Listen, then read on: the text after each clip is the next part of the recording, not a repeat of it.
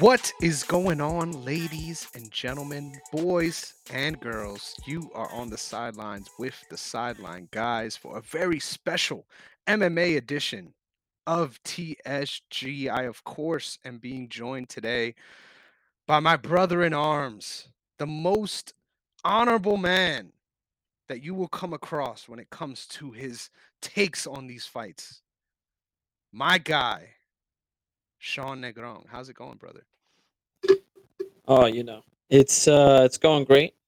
I missed you. It's been so long since since we've last recorded one. So, but uh, it's it is it is good to be back here. I am glad to be breaking down this card. I, I look forward to these little fight nights just as much as I do the pay-per-views. So it's gonna be a good one. Yeah, man. And looking at the card, too, like, I think this is a sleeper as far as uh, what can we what we could expect. Um, I'm really looking forward to this card, and I'm looking forward to the dynasty part of it, too. Like, the draft is going to be interesting here, and I got the first pick, so if, if it's feeling good. Um, but before we get into the meat of things here, I just wanted to address some particulars, the first being, please make sure if you like what you see, right, you're enjoying what you're watching right now, please make sure you hit the like button here on YouTube and you follow the brand at O T S Media Co. as well as O T S Media. Oh, well, O T S Media Co. on all platforms, O T S Media on YouTube. Uh, make sure you're subscribed so that you can get all these lovely faces in your inboxes immediately as soon as we upload our videos. So with that being said, um, I also wanted to ask you, Sean, where can the people find you off the top? Where can you find me? All right. Well, you can always find me on Twitter slash X. I'm still calling it Twitter. I don't care. Uh, at Sean Negron twenty-six. It is. Uh, you can also find me at b s reports dot org. And uh, I, that's my own website where I get a bunch of writers, anyone involved in sports and want to continue in, to be involved in sports, to uh, put their content on a platform, and I give people that that time, that place. And if you ever want to do something like that, you can always reach out to me anytime. Yes, sir. Get involved with B S Reports ASAP. It is confirmed. I have already started, so don't don't. Hey, hey, that's a win, right? That's a win. I have started. Uh, so I've got an article coming soon. Keep your eyes peeled for it. It'll be up. I, I promise it'll be up before October first. So keep your fucking eyes out for it. Wow, with that being wow. said, that's a week that ahead. Said, man. That's a week away. Yeah, man. I'm I'm it. telling you, bro. I'm not only ready for it. I actually am interested in continuing this series. So uh, you'll Ooh. see. You'll see. You'll see. This. this guy's got a big grand reveal on the way. Hey man, I've been I've been putting this off for too long. Okay, I've been putting this off for way too long. Uh, but with that being said, uh, you can find me as well on the Twitter machine because I refuse, I refuse um, at Negron M M A and, and also on um, TikTok at Negron M M A. So follow me there, and then you could catch me on Instagram at Chris Negron underscore. So with all that being said, the pleasantries out of the way, there were a couple big fight announcements for the upcoming pay-per-views.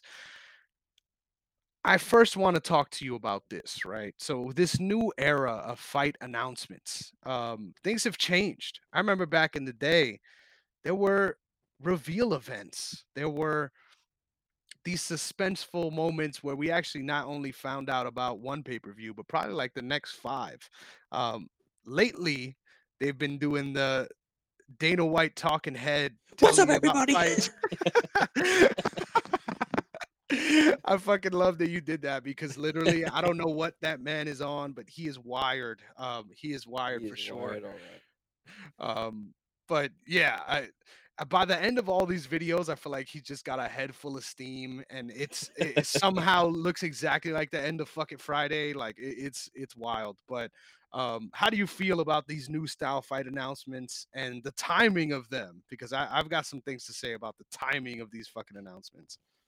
Uh, I, to be honest with you, I think it's it does a disservice to the fans to do this on Twitter. Um, I do understand that you want to put it on a social media platform. You want people to talk about it and engage. It's it does much more in engagement if you're the one, you know, you're posting it on Twitter, and then all the social media engagement after that is probably much, much better for the brand. But I believe that, you know, for something like this, for something as big as two ninety-five and two ninety-six, both of these cards back to back, I felt like, you know, I, I that's how I thought they were going to do it for Conor for two ninety-six. Like, that was the big rumor, that they were going to wait until, you know, right before a co-main event or something of uh, of a of a previous pay-per-view to announce that Conor was coming back and let the fans erupt. But I get it at the same time, because, you know, it uh, some people, you know, aren't tuning in to some pay-per-views, and some people aren't staying up till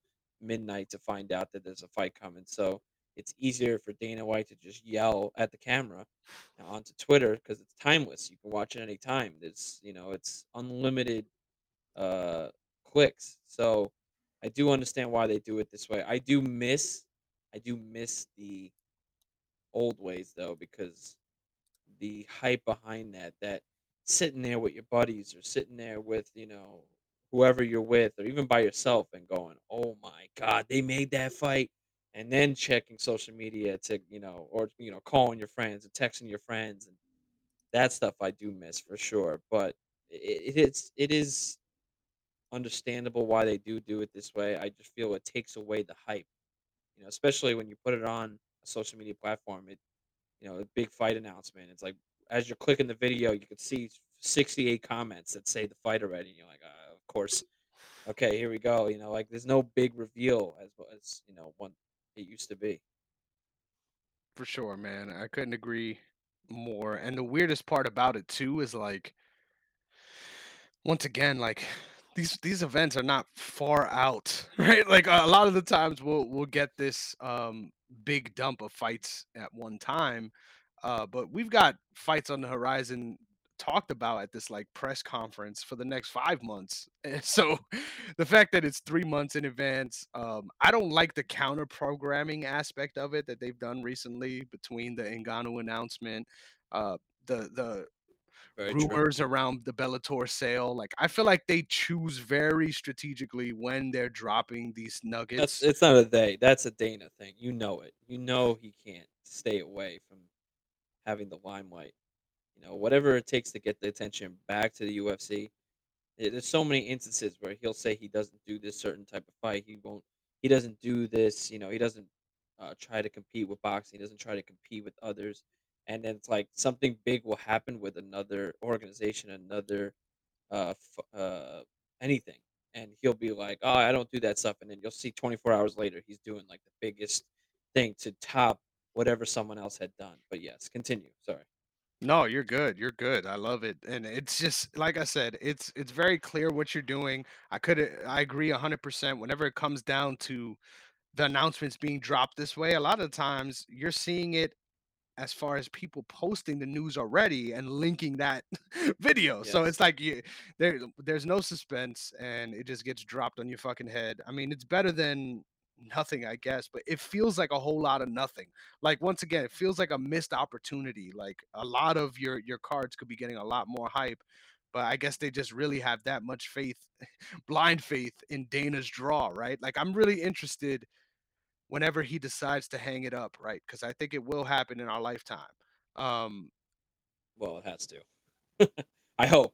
Yeah, I, I hope so, right? Still, God, God willing. You God willing, we're still here. Yeah. Um, but I think once he leaves, um, I feel like U F C might be lost at sea for a little bit, and it's not because Definitely. just that, just because of him, but I just feel they rely so heavily on his influence. Um, it, it's it's strange, but hey, I guess he draws, right? I can't I can't complain too much.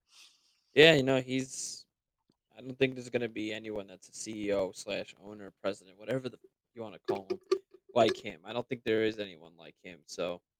Uh, in, in the sports world. So I, I, I do, people hate on Dana, people hate on Conor. I, you know, I'm, I've been a fan of the U F C for a long time. I cannot hate completely. Like, yeah, there are certain things that Dana is out of his fucking mind for. And, you know, some things that definitely ru- rub me the wrong way that he does. Same thing with Conor, but I'm always going to be a fan of the reason why, you know, the U F C has blown up to the way it is, and that has to do a lot with what Dana has done, and a lot to do with, uh, you know, I would I would say, anyone you can argue with me uh, about this, but I would say over a third, if not close to half, of the fan base that it's grown from twenty sixteen on has a lot to do with Conor McGregor, and it's easy to hate on him so quickly because it's just what this world is all about. But if Conor never existed, I, I think that this fan base would be uh, not significantly less, but a decent amount less than it once was, unless there, obviously, you know, there's another Conor McGregor with a different name. But you know, if John Jones never got in trouble, then maybe it was him. But you know, uh, Conor McGregor blew up the U F C, blew up mixed martial arts. It, you know, it turned everyone's eyes away from boxing, and that has a lot to do with the two of them. And um, I give a lot of credit to both of them for that. For sure. I mean, just think about it this way. There's a whole era of fans that look at Conor McGregor like, why the fuck is this guy interesting? Like, li- literally, they don't yeah, they don't definitely. understand the bit, because if you yeah. didn't live through it, you don't you don't get it, right? You don't get it. Yeah. Uh, monuments is time for the sport, and that's why um, ultimately he's always going to get the respect, right? Regardless of how these things go.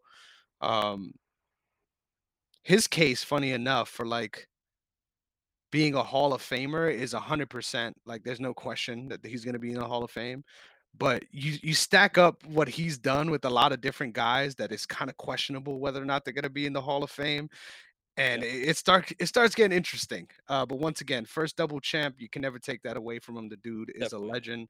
And I don't think we're going to see it again. Like, at least not to that scale. Like, there's going to be guys like Sean that's trying to uh, do the damn thing.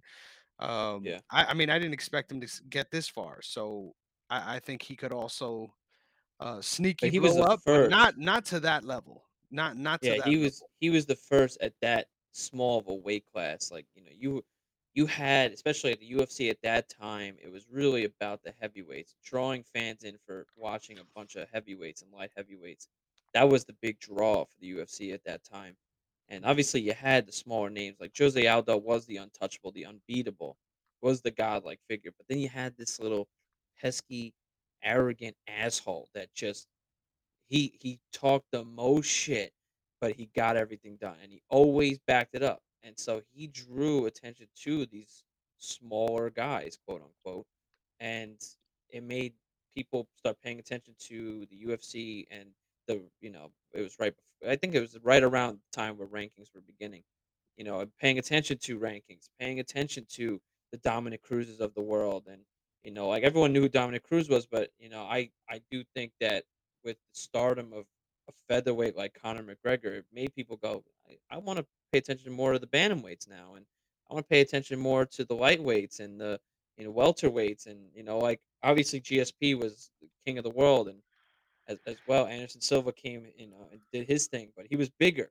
And I think Conor, zero title defenses, but he is the biggest name in U F C history. You know, he's he's as big as they'll ever come, and no one will ever come remotely close to it. You know, I everyone, no matter what you do, anyone that even comes close to Conor in like a conversational point is always going to be referred to as the next Conor, or what, you know, can he be as big as Conor? And even John Jones, who has backed it up with fighting as the greatest mixed martial artist of all time, he's nowhere near the stardom that Conor ever was. And from the twenty sixteen to twenty eighteen time, or even before that, twenty fourteen, twenty fifteen, but twenty sixteen when he won at U F C two oh five till fighting Khabib in, I think, twenty eighteen after fighting, in between fighting Floyd, that time was the peak of Conor McGregor, and the ups and quickly, like, the fall. Before it became Conor. dark, right? Before it got Very fucking dark. dark. It, it got dark quick, too. Here, I yes. I love this conversation. I don't know how we, we got here. We do here, have to push but it. I, no, no, no. I'm going to ask you this before we move on, because I, yes, as you were it. talking, I was just like, this just blew my head up. So I can only imagine your response. Mm-hmm. If we live in the world where that tweets after becoming double champ was real. And Conor McGregor said, "Thanks for the cheese. I'm out," and retired and meant it and was done with his career.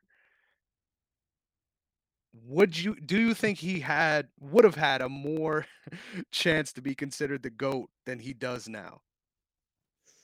Ooh, good one. Um, no. Um,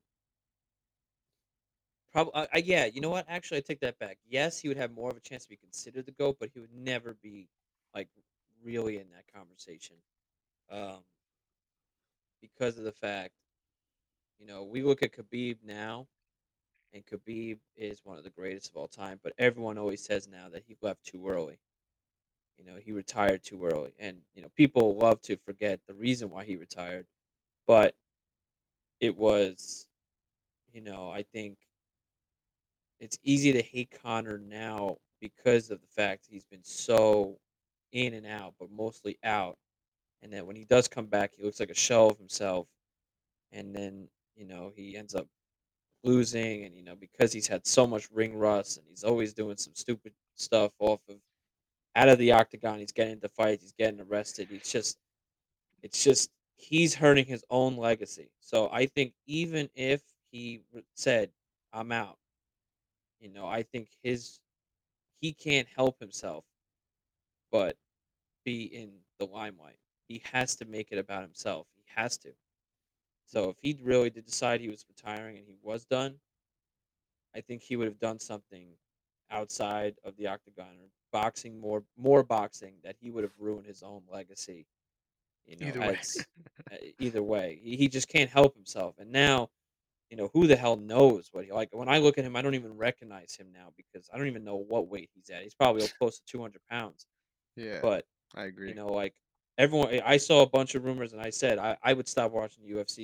You know, probably not, but I, I would be livid if I found a situation where Conor was fighting Sean Strickland to, you know, become a three-way champion. I would lose my mind if Dana would ever allow it, because he would. You know, yep. Dana has said publicly before that if you're a star like Conor that has always taken a fight, who has done so much for the U F C, why would I ever say no to him?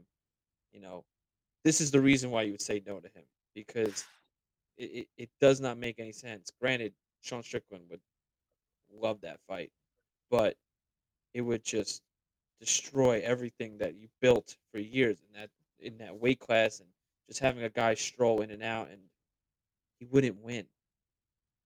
And so it's like you have to be able to sit there and, you know, Conor's like, it's got to be like, you got to look at him as like your son in a way where he's the face of the U F C still, but you gotta you gotta protect him. And you know, putting him against Dustin was a good opportunity at first. You know, I, I still thought that he was gonna beat Dustin that second fight, but then going into that third fight, I was like, please don't, please don't make that rematch. Yeah, it's over. He's not, he doesn't look like the same guy. Please don't do this. He's pretending to be angry now. He's looking like his former self. Please stop doing pretending. this. Pretending.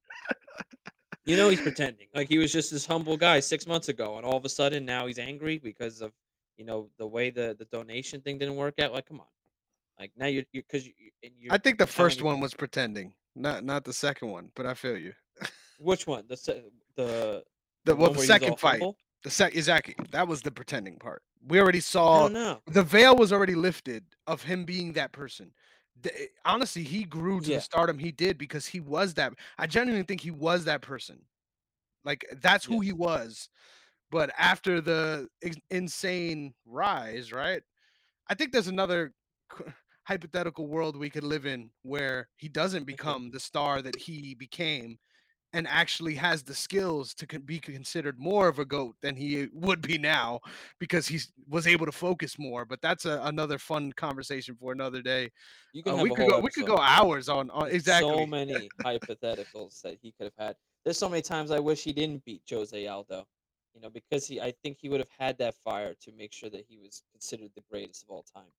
But, you know, just beating Jose and then getting immediately, you know, fighting Alvarez, but really the Diaz, Nate Diaz twice, but just craziness. But let's let's get back to twenty twenty-three. Yes, sir. So I think it's important. I know how we got there, though, right? Because ultimately, yes. talking about those press conferences, that was the era, right? That was the Conor McGregor peak, was the era where they would announce these things ahead of time and things like yes. that. So it's all it's all threaded, I promise. But anyway, uh, the, we have the big to, fight we have to. Yes, right? yes. We, we got, thank you. We got thank some you. fucking business to attend to here, ladies yes. and gentlemen. Yes. So sorry. I hope you enjoyed the tangent. I Next thought we were going to skip right over it. No, you're good. Next up, U F C two ninety-five.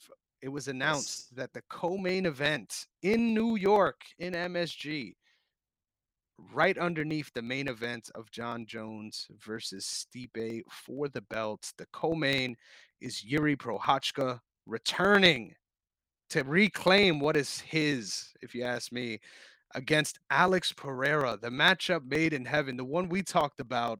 As far as when we were looking at uh, Jan Błachowicz versus Pereira, the matchup that the dream matchup, right? This this was the one we wanted.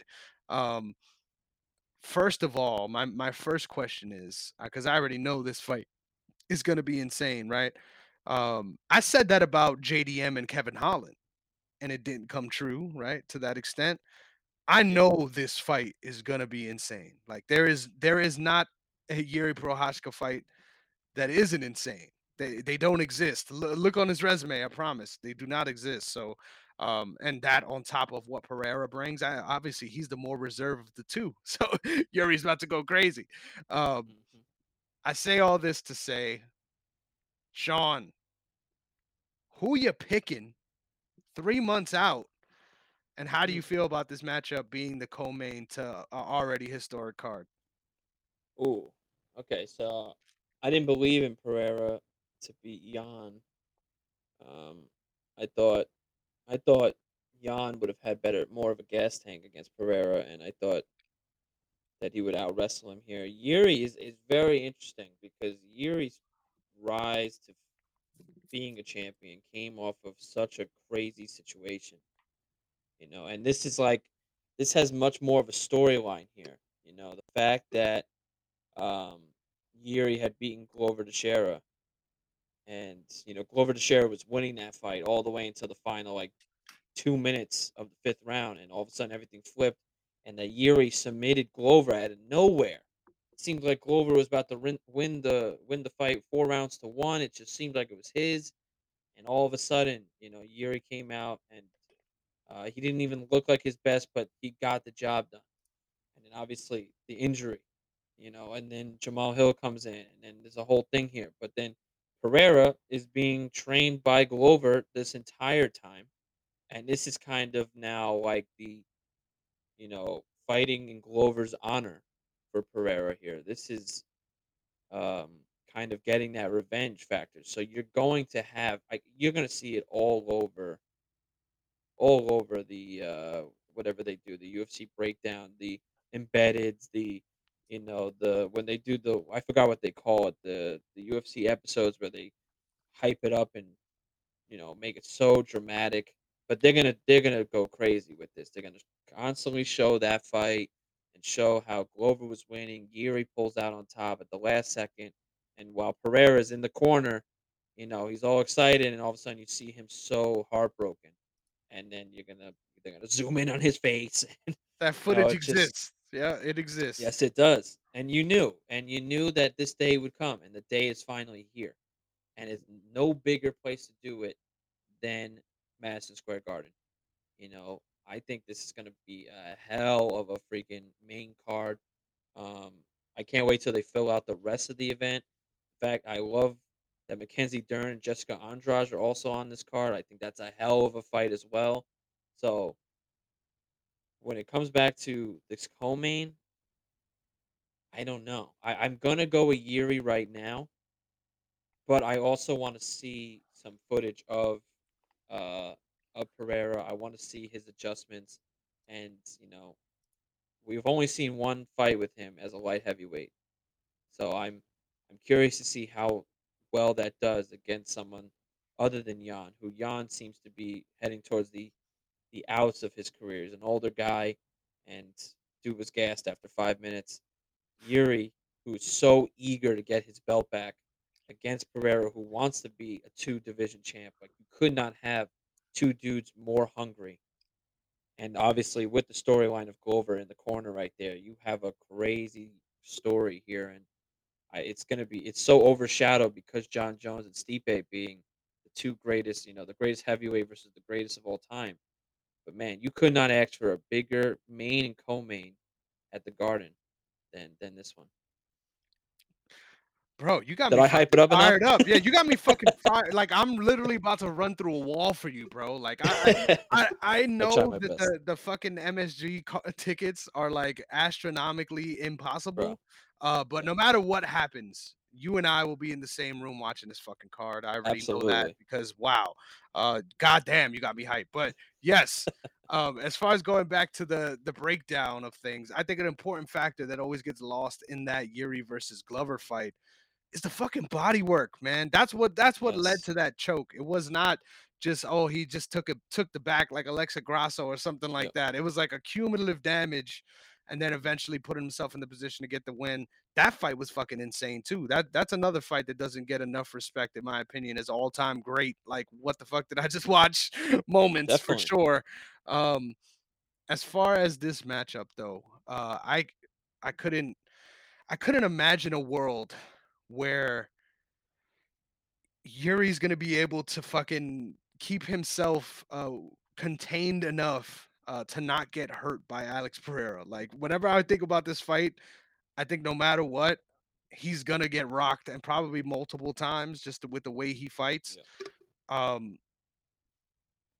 it's so weird because there's so... I don't think there's ever been really anyone that I've watched, especially at these weight classes, that has the ability to take shots, but also has just such a weird, like, spirit to him where he, he can take shots, and then he's just, the way he does things is so different that over time, it, it really does feel like some fucking um, Super Saiyan shit. Like, you're you're watching Yep. this guy get get sent to the edge of hell, and once he gets there, is when you you fucked up and you, you activated the, the biggest problem, and he's coming yeah. back and, and doing Jiří shit and uh, just destroying your life. So this is a very hard fight for me to pick. I'm just so scared of Alex Pereira and how cerebral he is. This is a one hundred percent saddest hedge for me. I'm picking Pereira to, to win and become a, a, two, like a, a two-division like champ. But I know who I'm going to be rooting for, right? Like, I, I think I'm in for some big-time sadness on this card, bro. Like, between this and um, the the main event, like, I, I think I'm going to yeah. be in, in big-time shambles here. But, goddamn, I, I'm so hyped for this. Uh, I'm so hyped. Is there anything else it's you also, want to say? It's also because, and I didn't even mention it, is the fact who knows how good Jiří will be from the shoulder surgery. You know, from the fact that he had hurt his shoulder, and it's the worst. You know, Dana's even saying it's the worst shoulder injury that they've ever seen, and it's so bad. And you know, he had to, he had to, you know, get rid of the belt. And now he's back, so who knows? Who knows if that if, if his shoulder will ever be a hundred percent, or if it is, you know, going into camp. And um, I thought he was going to be out for like two years. I thought he was going to take his time coming back, but you know, the fact that he is back at this time. And, you know, if this fight didn't happen, it would have been Jamal Hill versus him. And I think that... We need that. We need that. that. And that will happen. It's all said and done. That will happen. Yeah. This time next year, I think Jamal Hill, who had an Achilles injury, I think he'll be close to coming back. I think by early twenty twenty-five, they'll probably have that fight ready. And uh, even if they're not champions, they'll make that a fight night main event if they have to. Because that fight needs to happen. But... yeah, most definitely. Um, it, it, it really is interesting. And the fact that, you know what, Glover is teaching Pereira everything that went for in his fight went right and everything that went wrong. So when you, you could not ask for a better coaching experience than the guy who literally fought him last. So, you know, you're going off the guy who fought him last and then the shoulder injury. So, you know, you're really rehabbing your shoulder and trying to get yourself back to one hundred percent before you can even prepare yourself for a fight and then prepare yourself to do something different. So there's a lot there. So I, I one hundred percent, you know, I, I it's going to probably be a coin toss for me when, it, when the day comes on who I'm picking. I'll probably end up betting who I don't think's going to win so that I end up somehow being right. Because if I pick who I want to win, I'll lose because I always do. And then that person will end up winning. So I have to find a way to outsmart myself with myself, but I'll get it done. You got to make the money work, right? That's all that matters. So yes, sir. I lose I, money I feel that. betting like crazy. It's crazy. It's like I lose money in order if for the good, the greater good. For the Dude, who, who, like this is what I mean. I haven't bet in a while, and I bet the Sean Strickland Adesanya thing. Like ah, easy ten bucks, and it just it you just sent it to me too. I, I was curveball. I'm just sitting there going, like, what does it take for me to get one bet right? What is it? So it's never happened. Do? Like, it's never no, happened. Never. never. I cannot get a single bet right, no matter what. That's why sometimes I just choose who I don't think's gonna win, and then I end up still losing. Like it, it. I swear, I I have to just make my bets, and then you could see it, so that you could go and like put the craziest parlay on everything I choose wrong, and then you'll end up winning because I swear I have the worst luck. It's it's crazy. I love it. I think uh, I think a new feature somewhere down the line on this show has to be yes. like we don't we don't even have to bet real money, right? We just gotta like do like a a, a picks challenge, right? Where like we're picking these different fucking um, fights based on odds and who we want to play with the fake units, right? So we could tally yeah. it up at the end. And just to see how it all works out, because man, um, who knows? Maybe, maybe, maybe you'll need real money for the for the juju to really be attached. uh, wow. But we, telling I, you. I think we could get you a dub. I think we could get you a dub, man. I, oh. I, that's the thing about uh, sports gambling. Um, I've I've talked to my one of my close friends. Shout out my guy Lewis. Um, I talk to him about this a lot, but he goes, um, "Oh shit." When we were talking about parlays, I like mentioned a parlay. He's like, "Oh shit, you like donating your money too?" Like literally, that's that's that's exactly yeah. what it is. Like bro. Just dropping donations, bro. I, I knew, I knew, I was cursed forever when I bet the the Bills Chiefs game, and I picked the Bills, and I'm like, "Yeah, the Bills about to win it. Here we go." And I had the crazy parlay where it was the Packers, like that parlay where it was all the underdogs, and it just needed the Bills to win, and thirteen seconds left. I'm about to get two grand. I'm about to get it. And then Mahomes and God and the DraftKings lords just said, "Fuck you," and took it all away from me. And I was heartbroken, but I apparently didn't learn my lesson. I feel that, bro. There's nothing. There's nothing worse than that sweat. That's why sometimes you gotta cash out, bro. It's not even worth it. Yes, but I know. We'll, we'll I know. move on. The second. The second crop of announcements is for U F C yes. two ninety-six. This was the card that we thought originally was going to be uh, squared away for one Conor McGregor, the the guy that we spent forty Should've. minutes talking about at the beginning of the show. um, but unfortunately, they couldn't figure out with U S A D A how to make that work, or maybe they're just going to drop one of those Brock Lesnar promos in a couple weeks, like you said, and he, like steam, like Stone Cold, he'll hop out with his theme music out of nowhere. And he'll just he'll just be walking out to the ring. Who knows? But they announced the co-main event as a goddamn banger. Alexandra, I fucked that up. Alexandre Pantoja going up against Brandon Royval for the flyweight strap. Sean, I gotta ask you again off the top. I'm gonna throw to you again. I promise. I'll take the main event first. But oh, how you feeling about this matchup? And most importantly, do you think that Mister Pantoja can become the first flyweight champion since Demetrius Johnson to defend his title more than two times? Um, no, I don't think he'll be able to defend it more than two times. I think he will beat Royval, but I think his rematch against Brandon Moreno will happen eventually, and Moreno will get his belt back.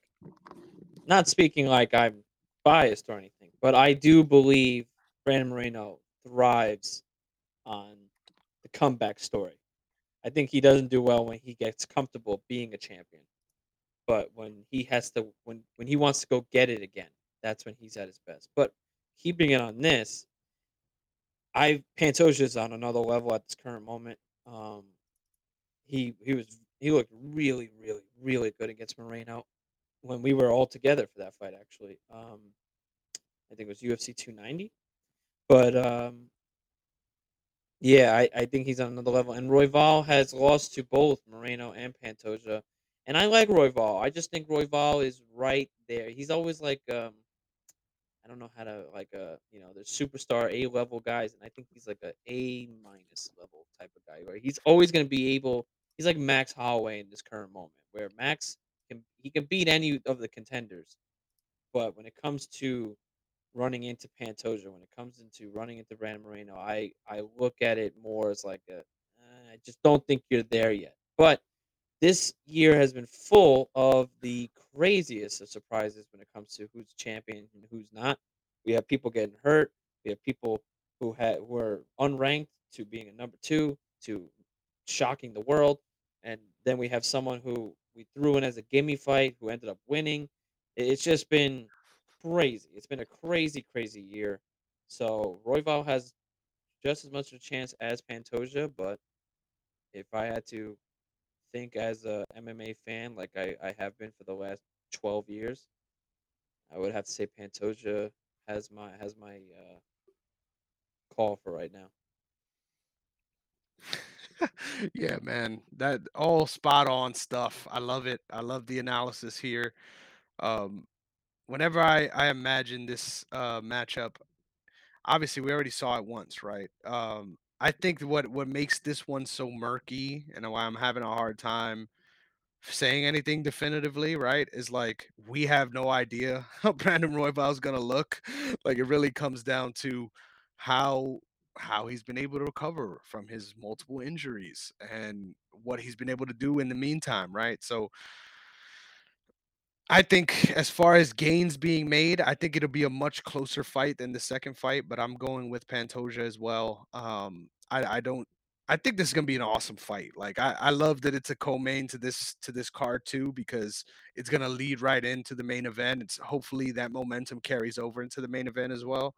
Um, I, I hate it though, just because I feel like Colby Covington's going to find a way to be a dick to two of the nicest dudes in the fucking world. Um, he's going to find a way to do it. Uh, but, yeah, I think Pantoja is a pretty safe bet here. Um, I also agree with you, though, that I just feel like, honestly, bro, I just think we're, all these motherfuckers are vulnerable. Like, I think it, this was always true in M M A, and, like, people like John Jones, people like G S P, these are all outliers for a reason, right? These are people that are doing extraordinary shit that still you look back on. And obviously with what we know now, um, the trends still exist for a reason. Um, it's very clear that what they were able to do is very special and it's going to be hard to replicate. And who knows if we, if we ever will see that to that extent. I just think moving forward, we can expect a lot of turnover with these belts, and um, nobody is safe, man. That, that this is why I love M M A, because nobody is safe, right? Like imagine a world where the W B C title is moving two every two years like this consistently to somebody else. It doesn't happen, bro. It, it really doesn't. So um, love me some M M A because of that. Our main event, Leon versus Colby Covington, Colby Queefington himself. Um, Diego Lopez's uh, twin brother uh, from the States. Um, I can't stand this fucking fight. The fact that it took this long to play out, I think a lot of it was actually because of Leon, honestly. Um, but I don't even care. The fact that it took this long and we sat on this knowing that he never deserved this fight, but for some for some reason Dana props him up like he's the most deserving contender ever because he weighed in as a backup. Like the the rationale for the fight, terrible. The actual matchup, now you now you're talking to me, right? Now now we could actually get into this. Everything about Colby Covington is default. I'm annoyed because I actually liked him as a person before the the, the fakest heel turn ever, right? It's not even a, a fucking heel turn, honestly.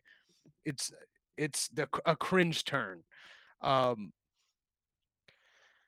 as far as him as a fighter, the dude is fucking good. Like, let, let's be very clear about that. And I think he poses some very unique challenges to Leon Edwards. Now, if this was two or three years ago, I think I'll one hundred percent be picking Colby Covington. I think just based on what we've seen and who we know Leon to be at that time, um, it would make more sense, even considering his own long layoffs, right? What has it been? Shout out to, to Bilal Muhammad tweeting out, um, it's been over one thousand nine hundred days since he's gotten a win, uh, which is very true, right? That uh, against someone that's still relevant in the U F C. Um, his record aged like milk, um, but the skills is what pays the bills, and they exist. So please do not sleep on Colby Covington here. Um, I am going to be picking Leon Edwards, but I think this one goes to the to the cards, and I think it's.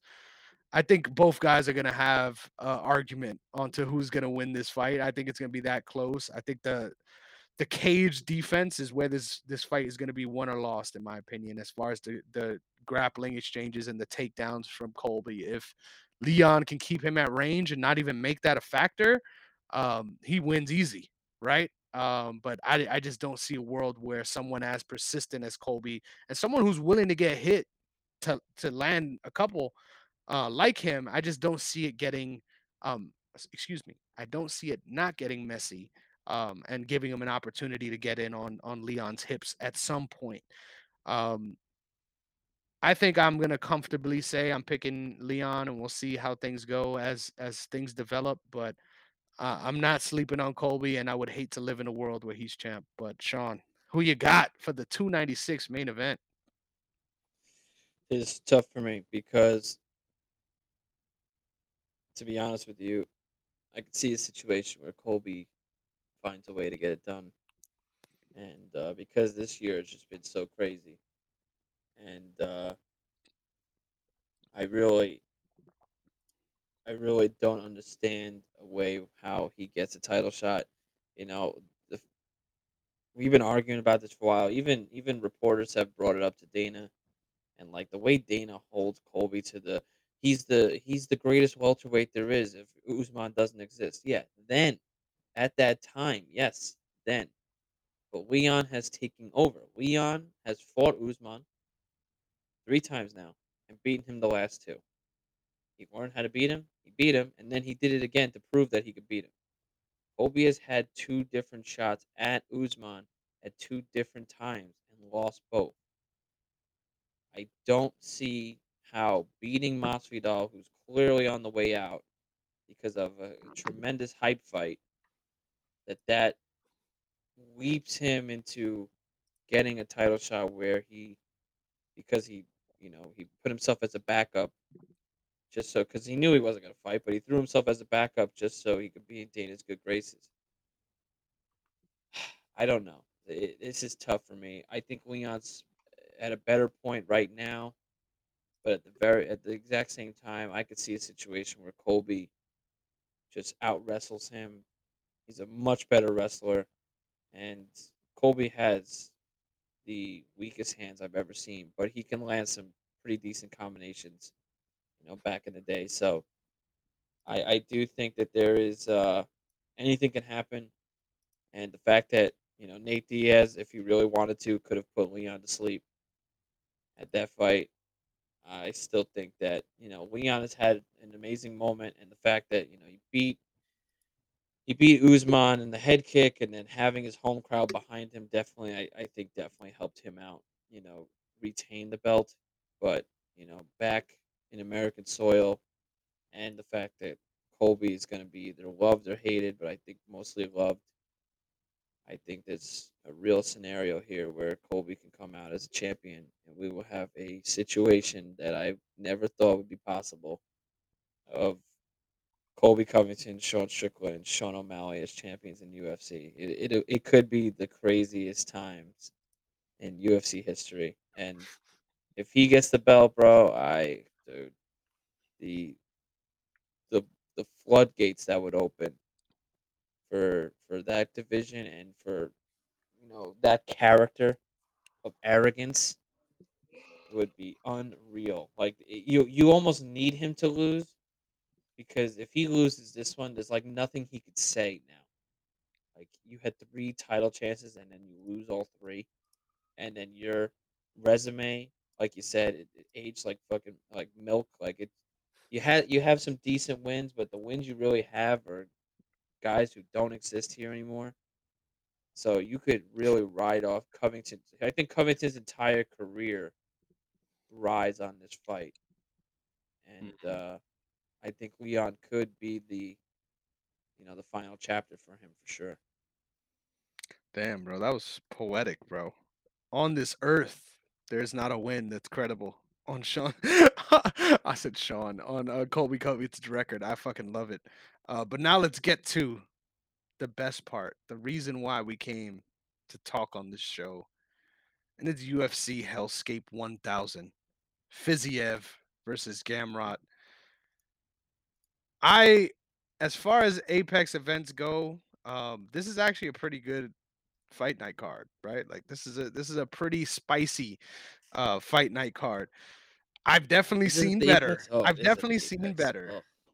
I didn't even know this was at the Apex. That is disappointing. Sorry. Yeah, man, it's been such a good stretch, right? Of all these good epic fights, um, in epic locations to match the market, where you got passionate fans just going crazy in France.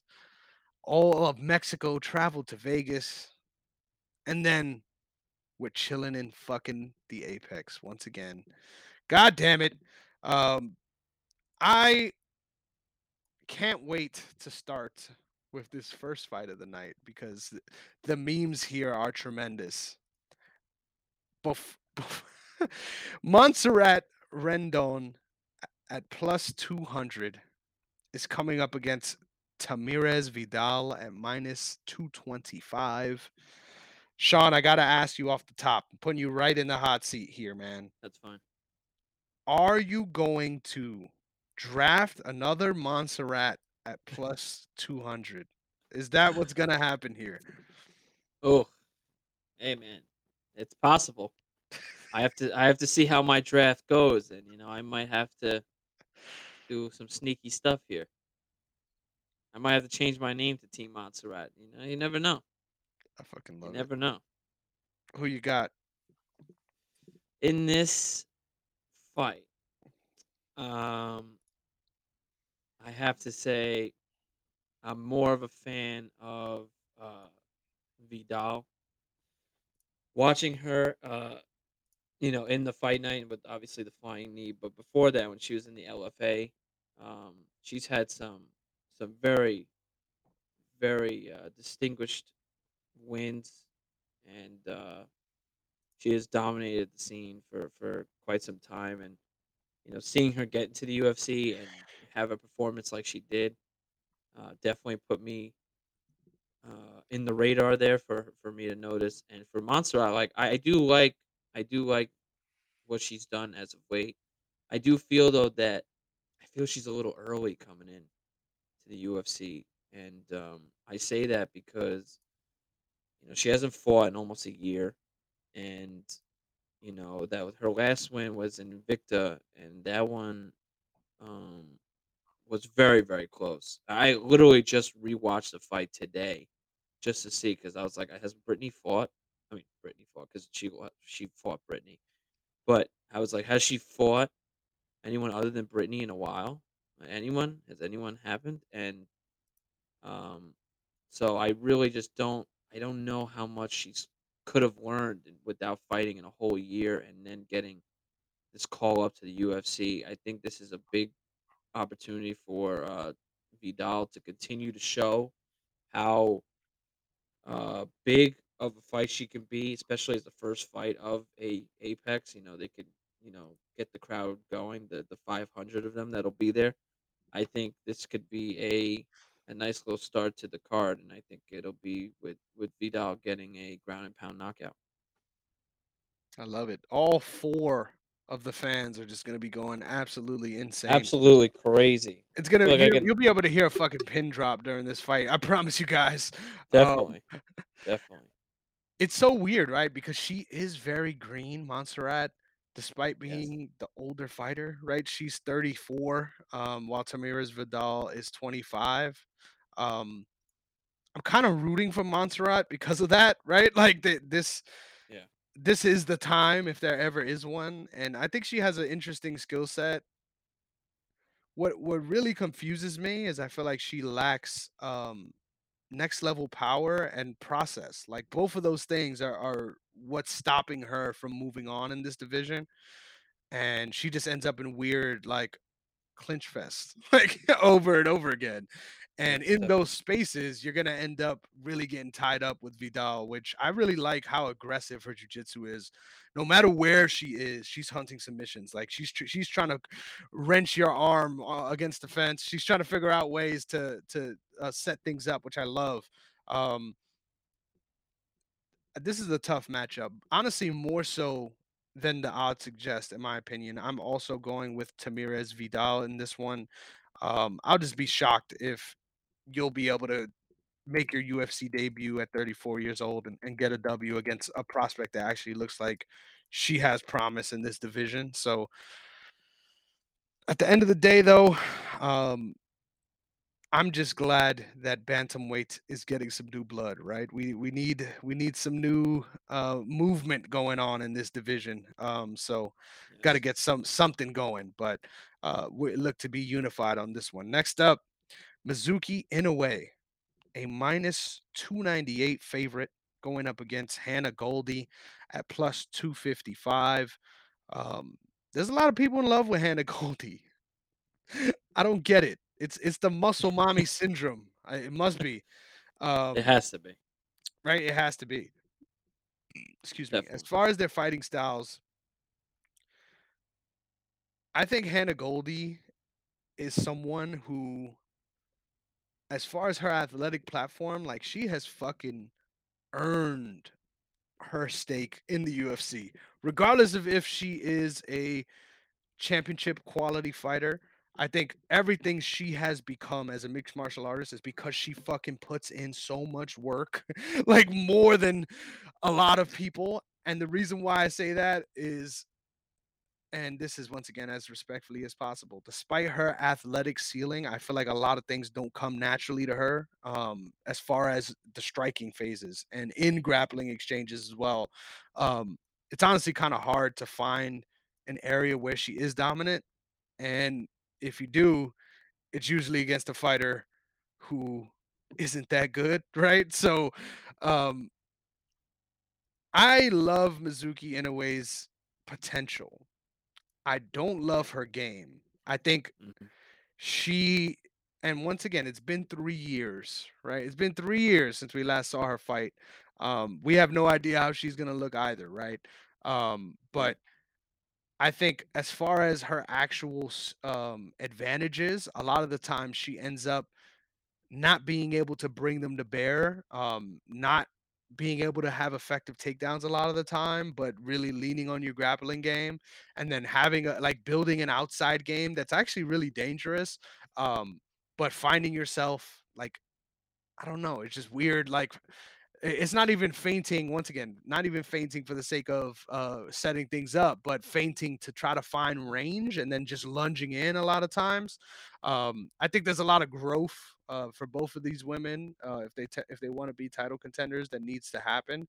But I think it's pretty clear that they try to set up Mizuki to get a, a nice win here on the mend. And obviously they would love to have some more um, Asian talent uh, to trot out there with uh, their future plans. So I think this is a pretty set up fight. And I honestly would be um, really down on Mizuki Inoue's stock if she ends up losing this one, not just because um, it's set up for her, right? But just, and this is no hate to Hannah Goldie, but I think if they fought three years ago before she ever got injured, Mizuki Inoue would have been able to beat Hannah Goldie. So uh, I, I don't see that changing now. So once again, I think I beat that horse dead. How you feeling, Sean? Well, I also look at it the same thing where, yeah, she Mizuki hasn't fought in three years, but, you know, um, the thing is, is that with Hannah, she's only fought once in two years. So, you know, I think this fight is set up for Mizuki. And I think Mizuki fights out of Longo's camp, right, here in, in New York. Yes, sir. So, you know, I, I, I do love what they're doing over there. They have a great team. And uh, I think this fight is a perfect fight to get her back into the U F C leaderboards and the rankings or whatever, even though she won't be ranked right away. But I think this is a fight for her to kind of build herself back in. I do like Hannah Goldie.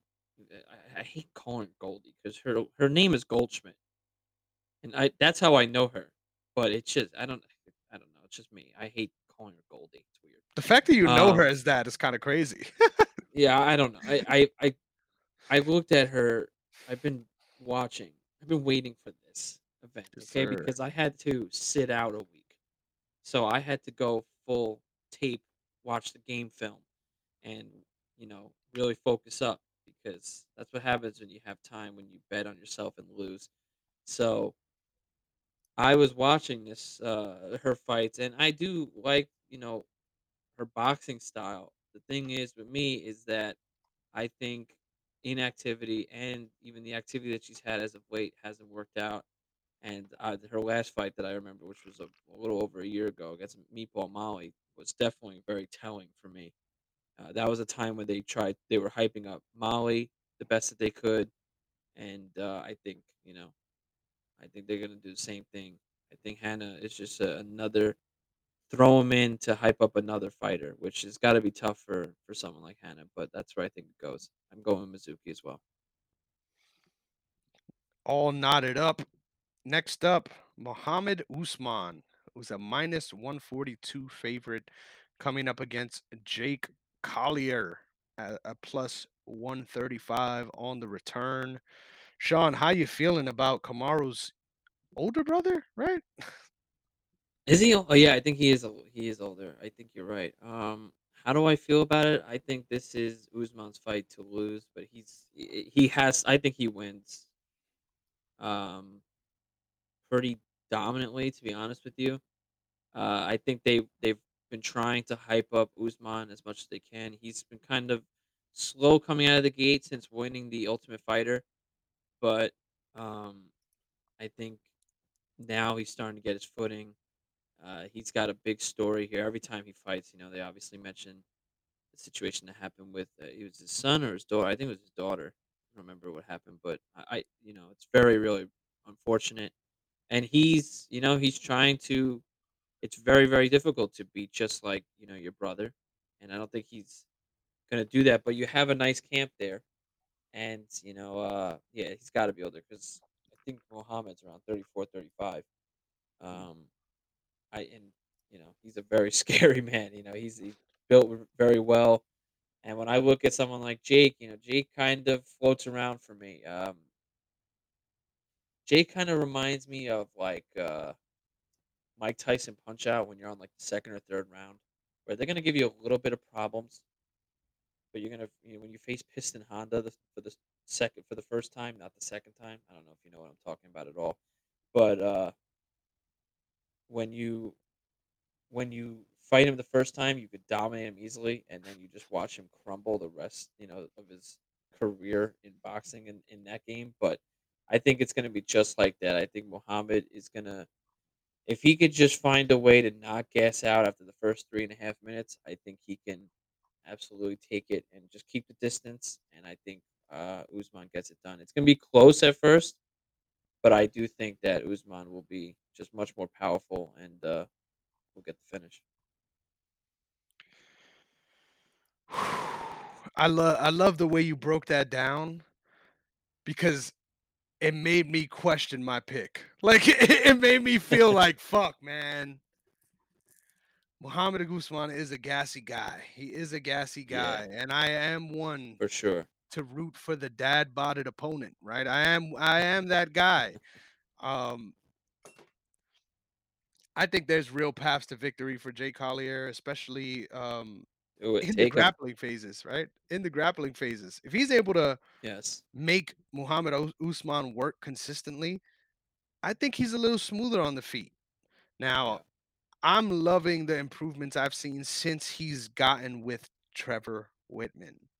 Since that change has happened, Um, he's actually been looking a little more uh, methodical out there, which you love to see, but also just a little more contained, especially in the striking, uh, which you love to see. I think him and Kamaru really benefited uh, from training with Trevor, especially with that one, two, and just getting used to finding your range versus um, trying to collide into range to get a takedown. Right. Um, Uh, I think if that trend continues and everything you said, um, this should be a Muhammad Usman fight.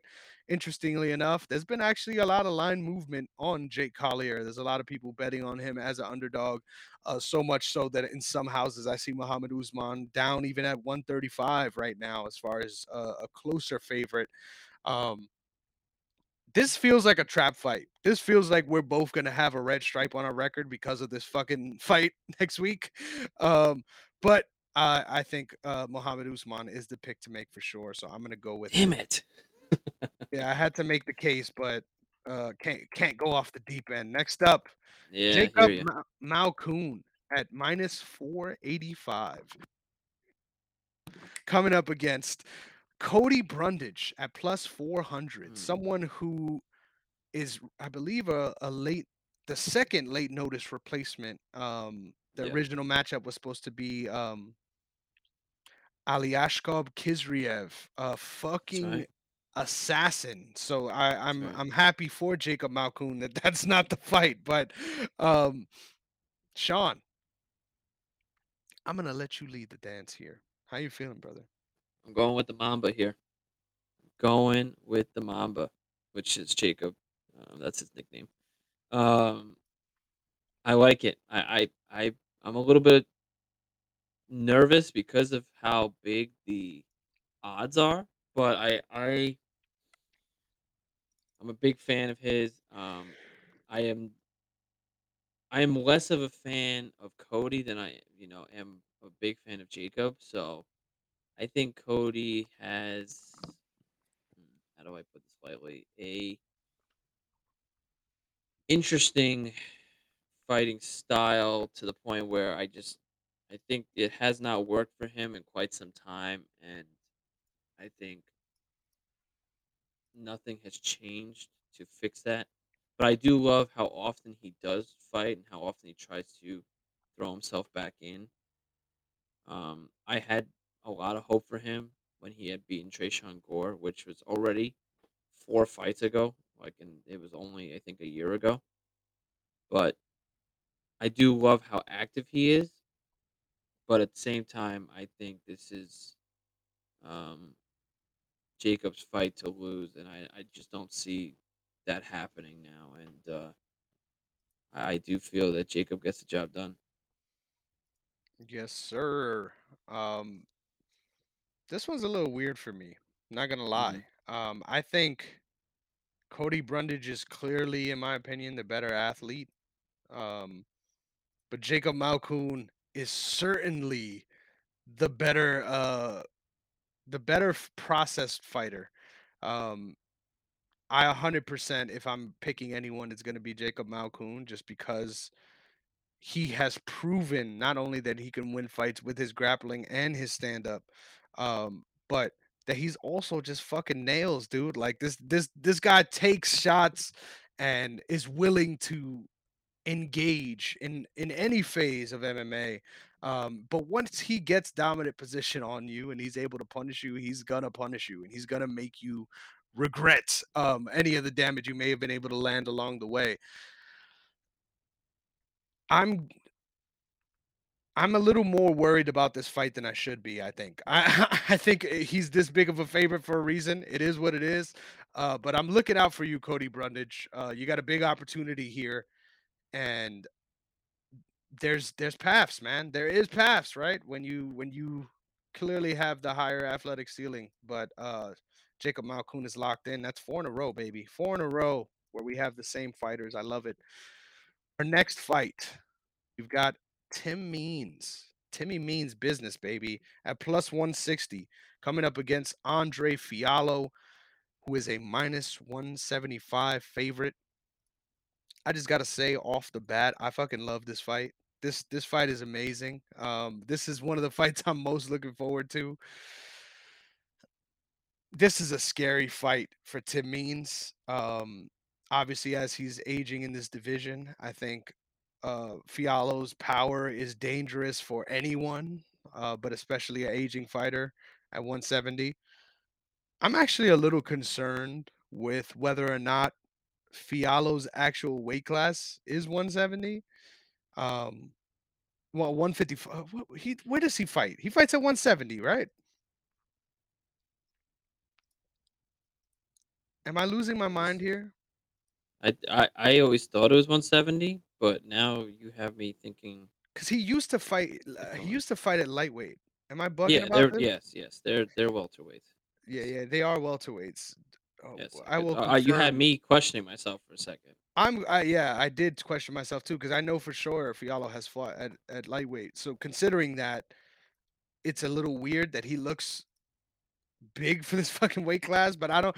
I, I'm interested in that narrative moving forward and whether or not this is an easy cut for him. I'd say that to make the case that this feels like Tim Means versus Mike Perry all over again. Right? Like, as far as the matchup, like, he's going to be competitive. He's going to be there in spots. Um, Fialho clearly is the much more dangerous guy. Um, but give me fucking Tim Means, man, at plus, at plus one sixty. I'm taking the dog, baby. I'm a fan of both guys, so I'm not going to be affected either way. Uh, I just think Um, he's going to go on his own little Matt Brown redemption tour until he gets his Matt Brown rematch. So give me Tim Means. I disagree. I think um, I think Andre Fialho is uh, trying to right his wrongs. He's still young in this game, you know, twenty-nine years old. He's still got plenty of career left in him. I think he's had a rough go as of the last, what is it, last year and a half, let's say. Um, I still... You know, I, I, I, I'm not looking at him as being a diff, you know, a, a better fighter. As you know, you know, I felt like losing to Jake Matthews was pretty telling to me last year, and then uh, the loss to Joaquin Buckley earlier this year was, was another one. But I believe that um, Tim Means I do love because he's he's one of the few fighters that are still around from the time I started watching. And uh, I, I'm a big fan of him. He's been around for, I think, literally forever. Um, probably since, like, twenty thirteen or twenty twelve. So I think I, I'm a big fan of what Tim Means has done for his career. He's built some crazy winning streaks. And then, you know, even now, I think this is the telling and the, the telling point and the time to step off point for him. He's thirty-nine years old. Um, you know, he lost to Alex Moreno, which Alex Moreno is the king of stepping in at last second type fights. And he either gets beat up completely or he beats you up. And uh, I think with this, this is this is a career ender for Fialho if he can't get this done. And I think with Tim Means, his career is coming toward an end regardless. And I think that Fialho realizes that he needs this win. He needs to get back uh, in the winning ways. And, uh, I think this is a, a win for Fialho and a way for Tim Means to put the gloves down for the final time. I love it. I think the only way Tim Means wins this one, if he's the matador to, to Fialho's bull and is able to catch him coming in. That's the, that's the only way he's going to win. Yes. Um, even if I, I don't I don't see him knocking him out. Like, I think it's going to be by decision if he does. Uh, so I'm I'm I'm hoping for a lot to work out here. I will admit that. So uh, I'm I'm not hating on your pick at all. Next up, another one back to back. These next four, to be honest, are on my radar, and not just because they're uh, good individual fighters, but because the matchup is just fun to contemplate. We've got Miles John Johns at plus one fifty-four coming up against Dan Argueta, who's a minus one seventy-five favorite. Dan is fucking jacked, bro. Just diced up from the socks. Uh, How you feeling about this bantamweight throwdown, Sean? See, you, you say he's jacked, but at the same time, I, I I can't take anything away from Miles, man. That dude's jacked as well. So this is going to be really, really close. Um, bantamweights like this are always very dicey because it really can be anyone at any given moment. Um, I really do like Miles Johns in this in this fight, but at the same time, like, seeing what Dan did in his last fight, you know, got me a little worried. And, uh, You know, he's had a, a really dominant run when he was in the uh, L F A, and um, he had a better win when he started this year off, you know, after losing to Damon Jackson. But I believe, honestly, I believe in. Uh, I'm going to change it up, and I'm going to go with Miles because Ooh. I believe in experience, and I believe that Miles is going to be counted out on this fight. I think this fight's going to be hyped up a little bit more for Dan, and I, I do I do really believe it's long. As long as Miles doesn't get uh, choppy with this and he doesn't become so sloppy, I think Miles can can get the job done here, and it's going to be really close. I could definitely see Dan taking this one, but I, I think I'm going to switch it up, and uh, I'm going to go with Miles here. It's going to be very close. Dude, I love it. I love that you made this pick because you, you took the weight off of me here, right? You took the weight. you took the weight off of me here. Um, this is a dangerous fight for Dan Argueta. I agree. I agree with you one hundred percent. This is a dangerous fight, and I think the way he wins this isn't even just go out there and take him down, bro. Right? That's that's that's what people are gonna say. Um, I think it's really comes down to how willing Dan Argueta is to strike with Miles Johns to set up his takedowns. I think Miles Johns put, like you said, puts himself in a position. Um, just all the time he puts himself in bad positions, overextending for shots, and uh, really trying to just fucking kill you out there. He he's that kind of fighter. So if if you're gonna allow those exchanges to a certain extent, it's gonna open up more opportunities. Now, can you get rocked and hurt in the meantime? A hundred percent. I think that's that's a really scary um, prospect sort of. Uh, matchup on the way up, because not only can this guy like really put you out on the feet, but it's not like he's known for having bad grappling. Like the exchanges in this is going to be amazing. Obviously, I'm a little upset with the way the Ronnie Lawrence fight went because I love me some of the heat. I love Ronnie Lawrence, and I thought we had something going there, right? I thought I thought there was something exciting to watch. Um, I am a little worried that when it comes down to Dan Argueta's long-term upside, when the going gets tough, um, we see him sort of wilt a little bit. Uh, so I I was so close to doing the same thing as you, um, but I'm going to pick Dan Argueta here. Um, I think this should be uh, a, an advanced spot for him just because Miles Johns isn't someone who has like an imposing reach advantage and fights to his advantage if he had it. So give me uh, Dan Argueta. Got to catch my breath here. Next up, we've got Ricardo Ramos at plus one twenty coming up against Charles Erjoldan at minus one thirty-five. I know you love the way I did that, right? Just gotta, That's beautiful. Just gotta fucking roll. Gotta roll it a little. You yeah, know what yeah. I'm saying? That, I was there. Was I was there. I was. I was there in the U B S arena when when he fought uh, Shane Burgos. Goddamn it. Um, I'll take the lead on this one. I love both of these guys' games so much. I think this is the closest fight statistically on the card for a reason, right? Like the, this is a, a prospect fight if there is one. Um, both of these guys have significant upside at forty-five. It's so funny how far Ricardo Ramos has come in his U F C career. Um, I, I,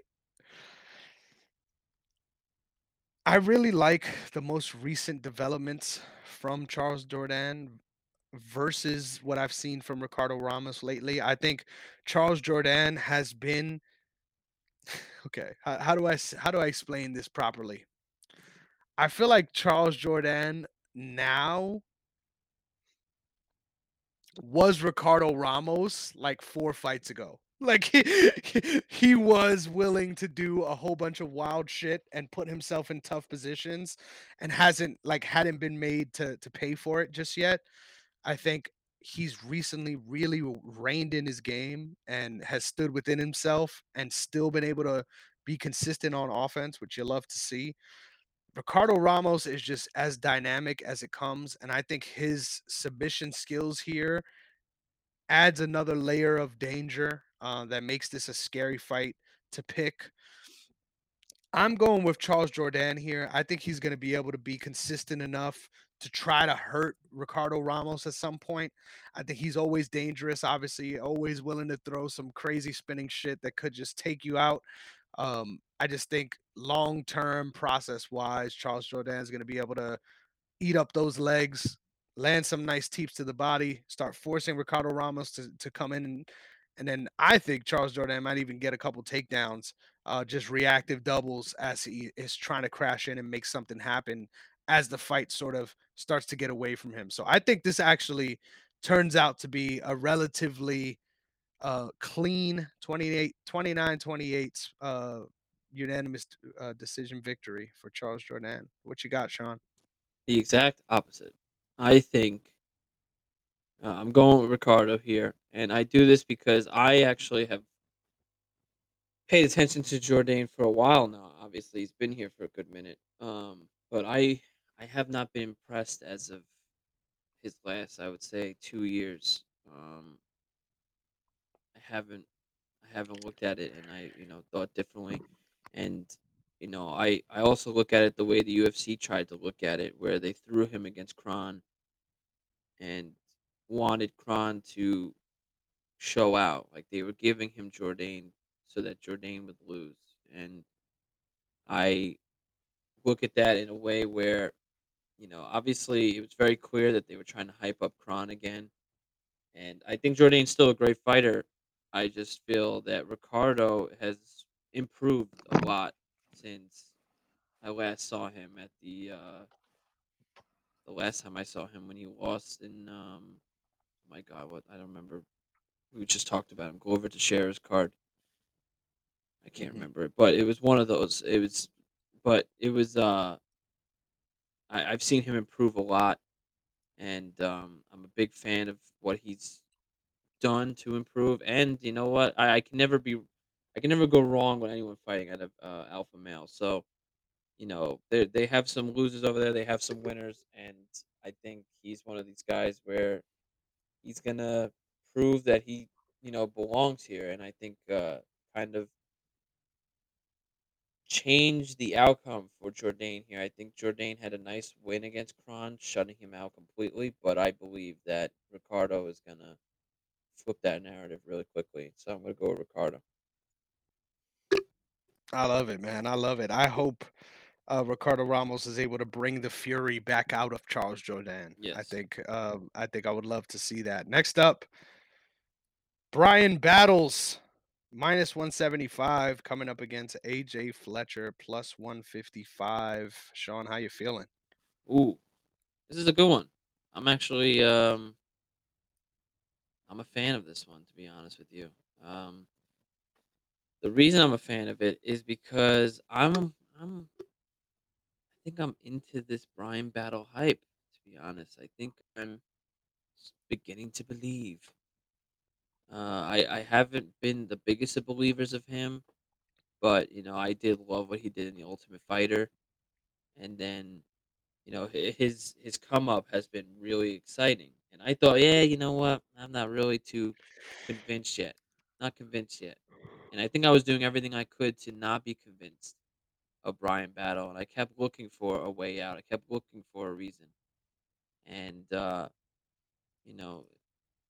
I think it was the loss. I can't remember who he lost to.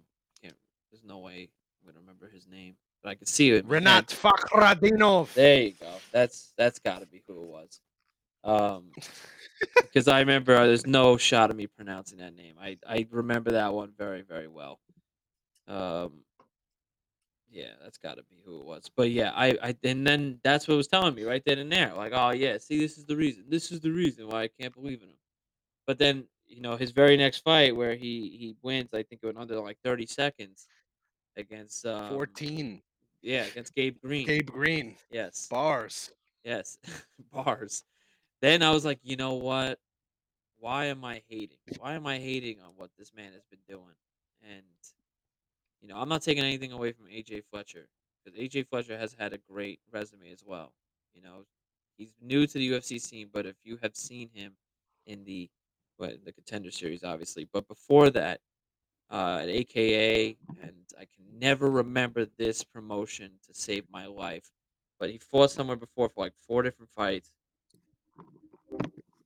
I see it all the time too, and I can't remember it. But it's uh, he's had a very nice little resume, and um, I but I, I have to I have to start believing in Brian Battle, and I think you know what, no better time than right now. So I'm going to go with Brian Battle here. It's going to be a hell of a fight, though, hell of a fight. This could possibly be fight of the night for me, and um, I think Brian gets it done. I love the breakdown, man. Um, I think the biggest problem for A J Fletcher in this matchup is going to be the reach disadvantage. He has a sixty-seven inch reach, while Brian Battle has a seventy-seven inch reach, a ten inch reach advantage. Um, I love A J Fletcher's attitude and spirit when he's fighting. I, I think he he's an easy guy to root for. Um, I say this with all due respect, uh, because once again, Um, he could come and cut my ass too. I would welcome it. But the dude is funny looking, right? Like just the dimensions of his body and the way, like uh, his frame for one seventy is is kind of weird, bro. So every time I watch him fight, uh, I can't help but get that out of my mind. Um, I agree with you. I'm a big fan of Brian Battle. That was the last season of The Ultimate Fighter that I cared about. And the entire time watching his run through that season, I'm like, he's making these guys look bad, and he's the last pick, right? He's the underdog. He was supposed to be um, someone who just got finished early on, on on someone else's story way to the title, right? Instead, he was able to win The Ultimate Fighter, and just that determination. He's a completely different guy since when he won The Ultimate Fighter. Um, and you can see that just in his physique. Um, the dude took really took the – Uh, moved down to one seventy seriously and has been looking amazing for it. So I agree with you. I'm also going to be picking Brian Battle here. I think there's a real uphill climb for A J Fletcher. I think if there is a path to victory, it's going to be being really consistent with his takedowns and putting himself in a good position to get top control. We've seen uh, Brian Battle have issues with Renat in that phase, but I don't think A J Fletcher is anywhere near a Renat Fakhradinov. So I am going with Brian Battles. Next up, excuse me, we've got Marina Rodriguez minus three hundred coming up against Michelle Waterson Gomez at plus two fifty-five. Bruh. Um, bruh is right, because no matter what happens here, um, if we if we're not linking up to watch this fight. This is the no pants fight for me. They're they're, they're gone, bro. They're they're gone.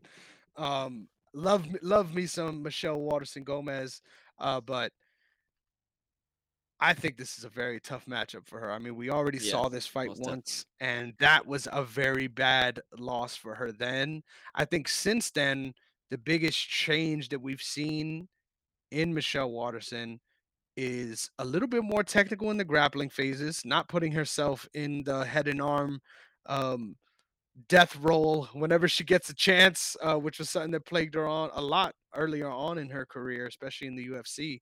Um, I think if she is going to win this fight, it's going to be in the grappling. Um, I think she didn't have much success there in the first fight, but I think her aggressiveness lately is a little promising, right? Like it, there's a there's a significant change, I think, in her last couple fights as far as being willing to engage on the feet. Um, and I think that could actually do her some good in this matchup. But I think because of Marina Rodriguez's striking prowess, um, she's not going to be as as willing, despite how willing she has looked lately. So I think uh, Marina Rodriguez should cruise to a decision victory here. I'm picking her. How you feeling, Sean? Yeah, I, I'm a big fan of uh, Marina here. I think I think her last fight when she lost to um, uh, Virna, Virna, I don't care, whatever her name is, because I'm not going to pronounce it. Janjiroba. Yeah, sure. I think that was a big, big surprise. Um, I did not expect that to happen. I did not expect her to lose that fight. I think I even picked Marina to win. And uh, I think, you know, she's had she's had a great run. And then obviously we've seen what Amanda Lemos had become, you know, having her lose to Amanda pretty dominant fashion, I think was a nice little surprise, but not surprise, a nice little wake-up call for her. But then I think she didn't wake up yet. And I think this is kind of the U F C throwing her a bone here, because it's really rare when you get a, to fight a uh, the same fighter again when you're both on a losing streak. It's usually, you know, like there's some continued beef going on. You both have been winning. You know, you found each other again. But I think that they believe that Marina can get right back into a top five ranking. And I think Michelle has past her peak, which is hard to it's hard to say that, because you know what, she's she's from where I was born. She's from Albuquerque, New Mexico. It's hard to go against her. Um, but I, I just really believe Marina's a way better fighter. And I think, honestly, if Marina shows up the way she did, you know, when she beat Jan, when she beat Mackenzie Dern, I think she could do the same thing and just absolutely, even against Waterson Gomez the first time, I think she can absolutely dominate this fight in a pretty clear-cut fashion. But if she looks like the way she did against Virna, I think Waterson Gomez has a more more than a chance to uh, pull off a pretty good upset. But I have to believe Marina comes back and uh, gets a nice dub here. Yes, sir. Yes, sir. It's co-main event time, baby. It's co-main event time. I just gotta say, this is the fight of the of the card for me. This is it. This is this is as good as it gets, in my opinion. Bryce Mitchell minus two hundred coming up against Dan Ige plus one seventy five. There's value there, if you ask me. And I ain't even giving you my pick yet. Sean, how you feeling? Ooh, Ooh I like how you brought it to me with a little surprise. Um, I, I, I gotta be real with you. I, I'm going with Bryce. I'm a big fan of Bryce. I was a big fan of what the U F C, what he's done, and you know he is a he's a monster. When he takes you down, it's it it's very scary time, and uh, I believe firmly that the fight against Ilya was very alarming for me, in a way where it was, uh, I think he was thrown in thinking that Ilya wasn't prepared.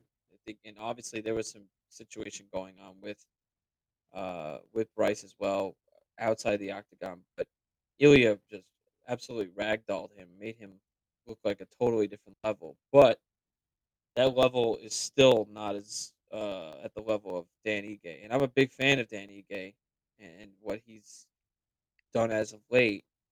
But I think this is a fight made for Bryce Mitchell to get himself back into uh, one of the top rankings. And I think Bryce is severely underestimated now with how big of a loss that was. So I have to believe that Ilya, I mean, Ilya, Jesus. When Bryce gets the job done, and I'm going to say second round submission. Ooh, you're going bold with it. Man. God damn. Um, I'm not gonna lie, I hate this for me. Like I really do. I hate it for me because I agree with you. I am also picking Bryce Mitchell here. Um, but I don't agree with you as far as how this fight should play out. I Ooh. think, especially lately, like I think I think Bryce Mitchell, obviously his strengths are there very clearly.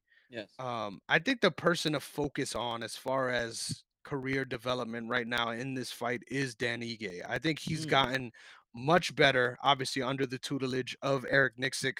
And I think his sure. ability to follow a game plan, especially through the stretch of a fight, has really impressed me, man. This dude is a good soldier if there is one.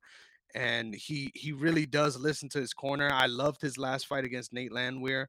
Really took the dog out of the dog, right? Like put a right. put him in a position where he didn't really have the chance uh, to to even get out of that first gear. Um, you love to see that, because I feel like earlier on in his career that would have been a fucking tooth and nail scrap, honestly. Yeah. Um, but loving the way I'm seeing Dan Ige uh, change his style, and I think if he's able to keep Bryce Mitchell on the outside of his uh, edge of his jab and and just give him enough threats uh, to make those takedown attempts few, fewer and fewer as the fight goes on, I think he has a real shot here. Um, I just think I agree with you. Bryce Mitchell's grappling is a different level, baby. Doug Nasty. I, I it seems like he's a, and I say this with bated breath, he seems like a shitty person, right? Like not the kind of person you wanna you wanna have uh, living on your block. If I'm being real with you, yeah. uh, but as far as his skills, man, the dude is. Dude is nasty. I, I love I love what I see. He's he's really strong deceptively for his build. Um, and when he gets a hold of you, like the the grip strength is so clear. Like it it's he has a very he has clear grappler strength that I'm sure his opponents feel don't make sense because you see it often um, when he's in those control positions. He looks really good. I don't think he looked like himself against Ilya Topuria. And obviously, Ilya's a fucking dog. So he he made that fight the problem that it was. So all respect, not taking anything away from Ilya. Um, but I do feel like uh, Bryce Mitchell didn't look like himself there. And I expect him to be in big time comeback form here. So I couldn't agree with you more. Bryce Mitchell is the play. But I got my eyes on Dan Ige. I, I wouldn't sure. mind. I, I I love that because I was initially gonna go with with um with Ige, but I, I was like, you know what, fuck it, let me just do it uh, because either way I can make the case. And then now that you picked uh, Bryce Mitchell as well, I could just fucking watch it and enjoy it, right? I don't that's have right. to worry. I don't have to stress. Uh, that's an important thing to consider when we're picking head to head. Next up, main event time, baby. Oh, oh Lord. Rafael Fiziev at minus one fifty coming up against Mateus Gamer Gamrot gives you a plus one forty return. Ah, oh, man. The dynamic of this fight is very simple. Grappler versus striker, bro. Shout out to Robin Black because none of this shit matters. The grappler versus striker thing is so fake. Yep. That that narrative doesn't exist in twenty twenty-three M M A, but uh, it is clear that that's where they want to be, right? Uh, they're going to do whatever they can to get there, and it's going to take place in all the phases in between. Um, I think Mateus Gamrot has had some really bad luck in his career recently.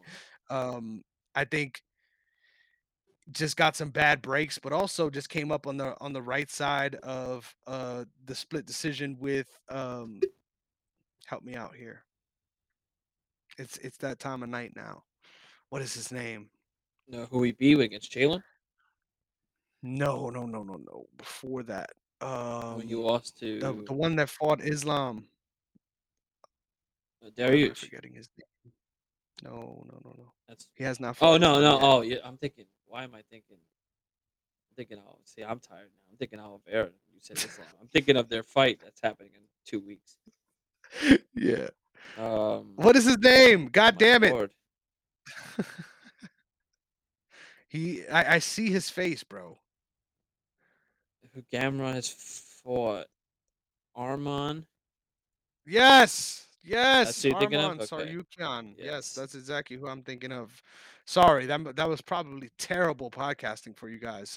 Sorry, but um, I think he came out on the wrong, on the right side of that when he shouldn't. So it feels like the luck sort of got redistributed here. Um, I think it's, I think this is a tough matchup for both of these guys. I I think they've both shown to be extremely durable and. I think Fiziev striking is on another level. I yeah. think he's really going to have uh, Gamrot on the ropes, so to speak, for the majority of this fight. But I do think Gamrot's jab is really going to be his key to success in this one. I think he has really deceptively long arms for his build.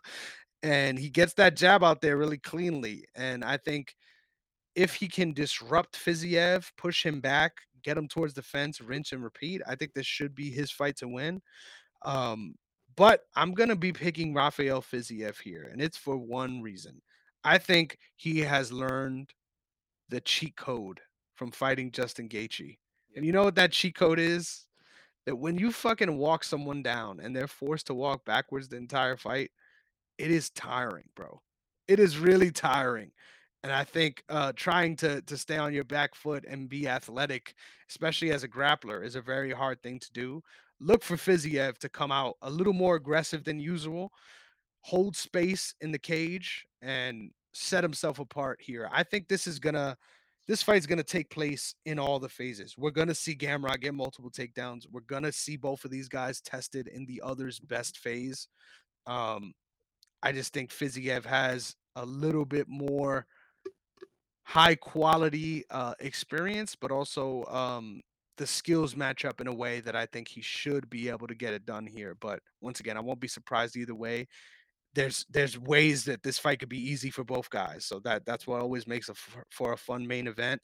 And the fact that this is a main event is why I'm picking Fiziev. If this was three rounds, I'm going Gamrot all day. So, Sean, how you feeling? Am I crazy? No, I, I honestly agree with you here because I felt that Fiziev is going to be pretty intense for, for the majority of this fight. But I I felt... that Gamrot's going to definitely shoot for some takedowns here. He is known to be a wrestler, too. So, you know, uh, I I did believe that if Gamrot can get him to the ground, then I think he can have uh, an advantage there when it comes to, you know, holding on to that round. But I I do believe Fiziev, learning from your past fight definitely is a tremendous uh, help. And fighting someone like Gaethje and going to a war with someone who you go to war with every time and usually are on the winning end of, but to be on the losing end of a crazy war with Gaethje in a majority loss like that, you know, it was pretty close. I do think that it wasn't close, but the judges had it close. And uh, I think it was a hell of a fight, and I think Fiziev learns from this, and I think he's a better fighter right now, but if, if like you said, I think if this is three rounds, I think Gamrot can win on the points, and me even maybe even a submission in there. But um, I think Fiziev for five rounds of constantly putting the pressure and just making Gamrot fight Fiziev's game, which I, I see happening for at least three rounds. I think this is Fiziev's fight to get back on the win column, and not too much of a loss for Gamrot here.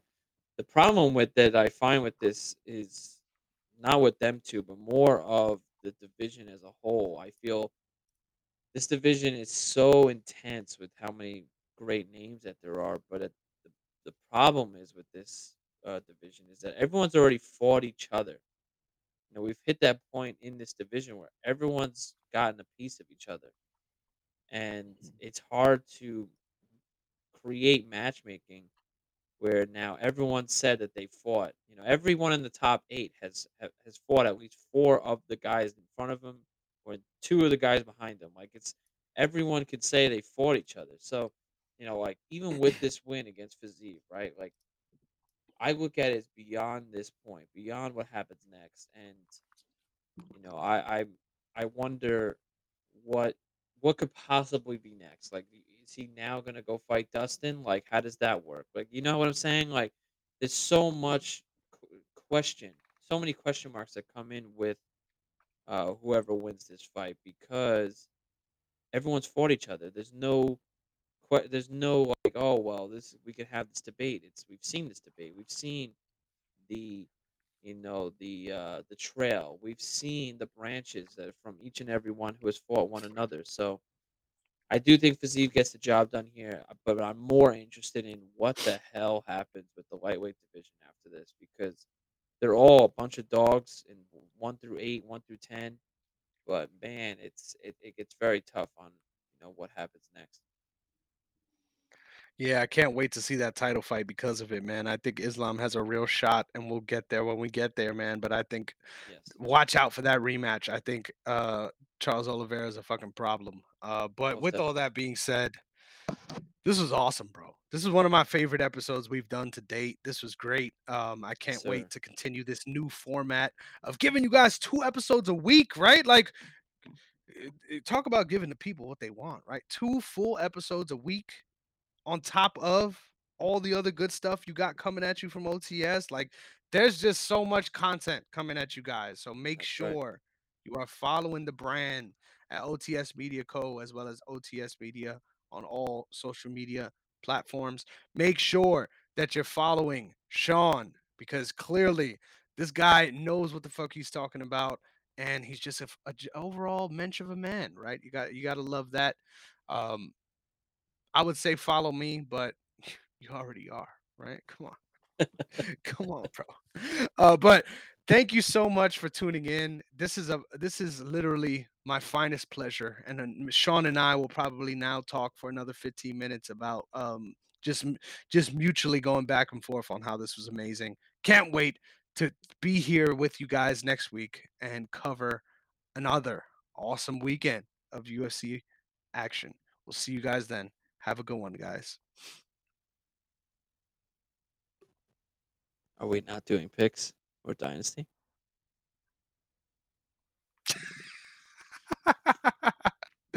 You guys, it is two twenty-one in the in the morning, okay?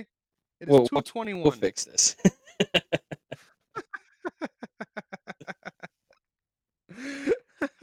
I kind of don't want to. I kind of I kind of want to leave this unhinged part out of it.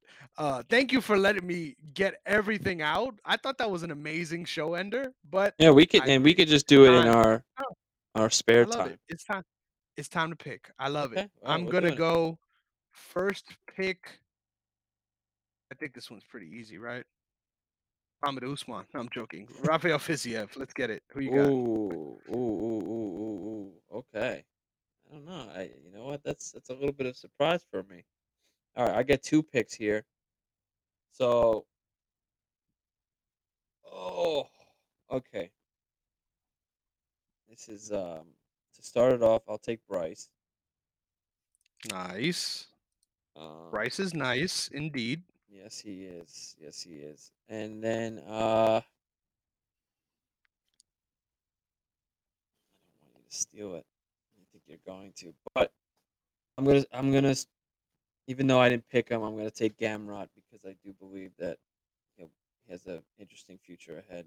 Besides this, this Ooh. Week, I did not expect that. Shout out to you for giving me the the, the fighters I wanted. I Holy know. Shit! I, I can't, know. I can't believe this happened. I, I can't believe. I know who you're taking uh, to. We're, We're looking long shot here. Give me, give me Brian Battles. That's who I. That's who I didn't want you to take. And then give me Mizuki Inoue. Ooh, see, that was the other one I didn't want you to take. Damn it. So what happens when you're picking at two thirty in the morning? You just you're not thinking straight. All right, all right. I think you got some good picks. I'm not hating on the picks. I like. Yeah, it. yeah, sure. You're not now. Um. All right, for me, I gotta think this one through here. To start it off with my two picks, I am going to say, oh, this is tough. This is tougher than tough. I am going to say. Mm, he is gonna say it. I'm gonna say it at some point. He's he's gonna say it. Damn it! This is tough because you know what? You know what? This is a short-term answer for right now. I'm gonna take Marina. Um, this is a short-term answer. Golly. Yeah, this is a two-fight thing with me because I don't think her career is gonna last much longer. I think she's got maybe three or four more fights left in her.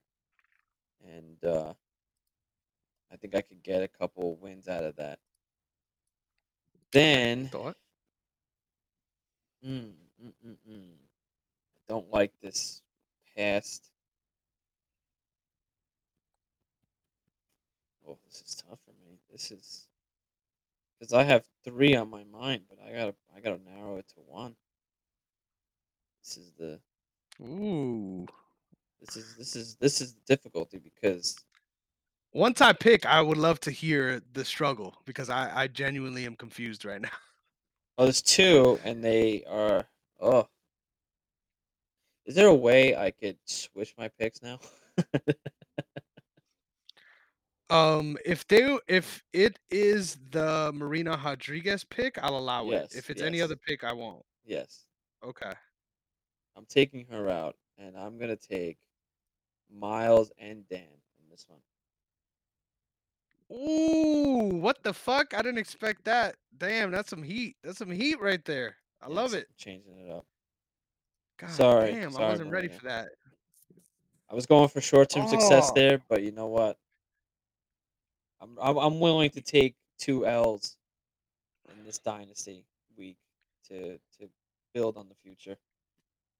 I like it. I like the approach, and honestly, I don't mind it. Um, yeah, two honestly, two really good options, no matter what. Yeah. Fuck. Sorry, buddy. Yeah, I really wanted Argueta there.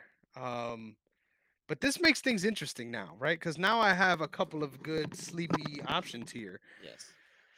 I think my main goal here is to go upside. And I think if I'm going upside, I think it's also important for this dynasty exercise to consider the division they're in. Give me Tamires Vidal Ooh, as my good. final pick. Very good here. And Dynasty this week is done. So our final team update. I'm not going to give you all the names because they are in front of your face, but I'm going to make sure that you see the, the people that we drafted for now. So let me let me let me effort this before I get it out. We got Argueta and we've got Johns.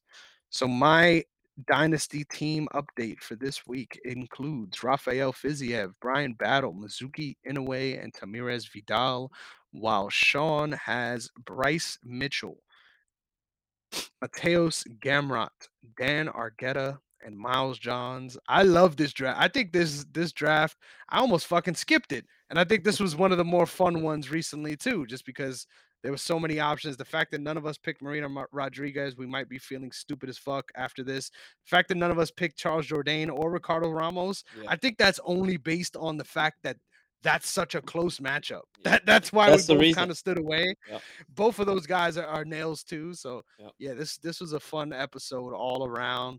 Sean, I'm not going to do another full second outro. So all I got to say is thank you so much for saving the show. Because if it wasn't for you, clearly, I would have drove this train right off the motherfucking tracks.